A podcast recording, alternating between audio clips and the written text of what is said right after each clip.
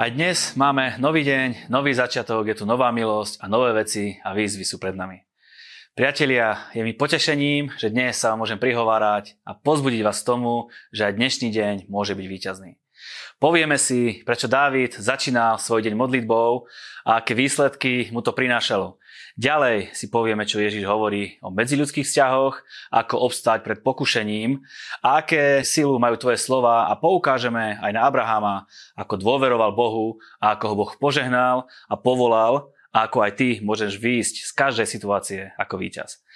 V prvej časti môjho príhovoru vám musím povedať, že je niečo špeciálne na tom, keď svoj deň začíname modlitbou.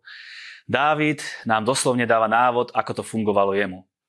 Modli sa, vypočuj moje hlasné volanie, kráľ môj a Boh môj, lebo sa k tebe modlím.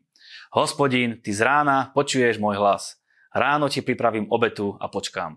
Dávid sa modlí z rána a potom hovorí, že počká. Na čo Dávid čakal? Čakal presne na to, kým Boh ku nemu nepríde a nebude mať uistenie o tom, že Boh je aj dnes s ním. Ako Dávid uvádza v žalme, je to jeho modlitba v čase, keď mal proti sebe nepriateľov, ktorí povstali proti nemu a robili všetko preto, aby ho nejako zdiskreditovali. Keď máš akúkoľvek ťažkú situáciu, keď si krivo z niečoho obvinený, alebo keď idú ľudia proti tebe aj bezdôvodne, ako to v podstate bolo aj v Dávidovom prípade, nič lepšie nemôžeš urobiť, ako nájsť si čas na Boha a hľadať to uistenie, že je s tebou, aby si obstál ako víťaz. Dávid takto riešil každú ťažkú situáciu, ktorú mal a vieme, že vždy zvíťazil. Vtedy prekonáš akúkoľvek prekážku a výzvu, ktorá je pre tebou a akýkoľvek vrch, ktorý bude pre tebou, sa stane rovinou. Urob si čas s Bohom hneď ráno, privstaň si skôr a načerpaj už ráno kontakt so svojim stvoriteľom a nedovoľ, aby ťa okolnosti pohltili, ale ty povedz okolnostiam a dňu, ako sa majú vyvíjať. Deň má úplne inú perspektívu, keď z rána voláme na neho a očakávame na neho. V druhej časti Ježiš v Novom zákone v kazni na vrchu hovorí o životnom štýle, ktorý by mal sprevádzať kresťanov. Naše slova, ktoré hovoríme, vypôsobujú buď smrť, ale vedia vypôsobovať aj život.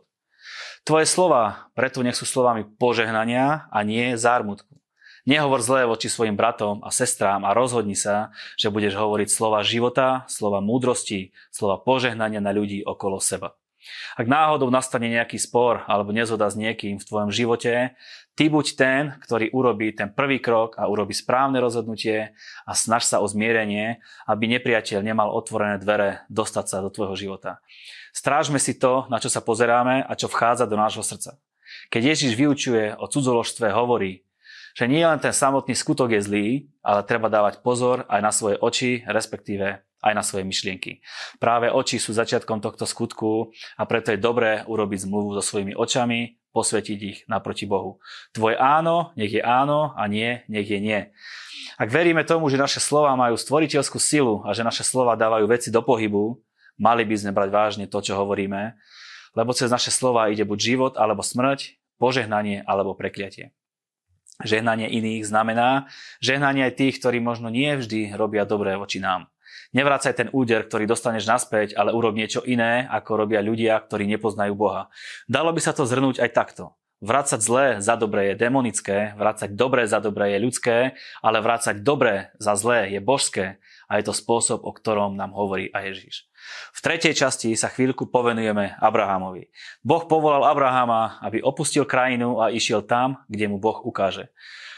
Boh mu nepovedal dopredu všetko, čo ho čaká, ale dával mu inštrukcie krok za krokom. Viete si zhruba predstaviť, ako to mohlo vyzerať, keď Abraham prišiel ku svojej manželke a oznámil jej, že odchádzame do inej krajiny.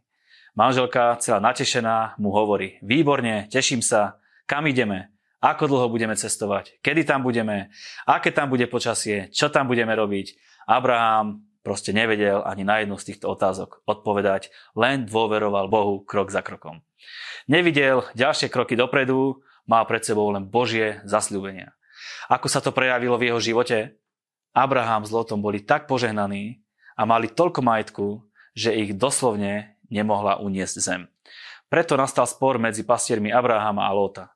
Aj tu si môžeme všimnúť, že samotný Abraham a Lot nemali medzi sebou žiadny problém, ale boli to práve tak, ako sa často stáva ľudia, ktorí ich nasledovali. Lot si vybral tú lepšiu zem a nechal Abrahamovi, dá sa povedať, tú menej dobrú a Abraham ako keby všetko stratil. Ale zase, Boh povedal Abrahamovi, rozhliadni sa z miesta, kde si teraz. Rozmnožím tvoje potomstvo a bude ho ako prachu zeme. Ak do tvojho života prídu ťažké okolnosti, skúšky alebo nejaké sklamanie, nebuď zahorknutý a nahnevaný. Urob to, čo Abraham. Rozliadni sa okolo seba, tam, kde si, a pozeraj sa na svet nie očami nepriateľa, ale očami Boha, Božou perspektívou. Jeho plán pre tvoj život je požehnanie a má s tebou také plány, o akých si ani nesníval. Zapamätaj si bod číslo 1. Ak budeš hľadať Boha hneď z rána, ako to urobil aj Dávid, aj tvoj deň bude mať úplne inú perspektívu a bude víťazný a bude odsudený na úspech. Bod číslo 2. Používaj svoje slova správne, nech z nich ide život a požehnanie nie len na teba, ale aj na ľudí okolo teba. A bod číslo 3. Buď ako Abraham, ktorý dôveroval Bohu krok za krokom a vyjdeš z každej situácie ako víťaz. Ďakujeme vám za vašu podporu, nech vás Boh veľmi požehná.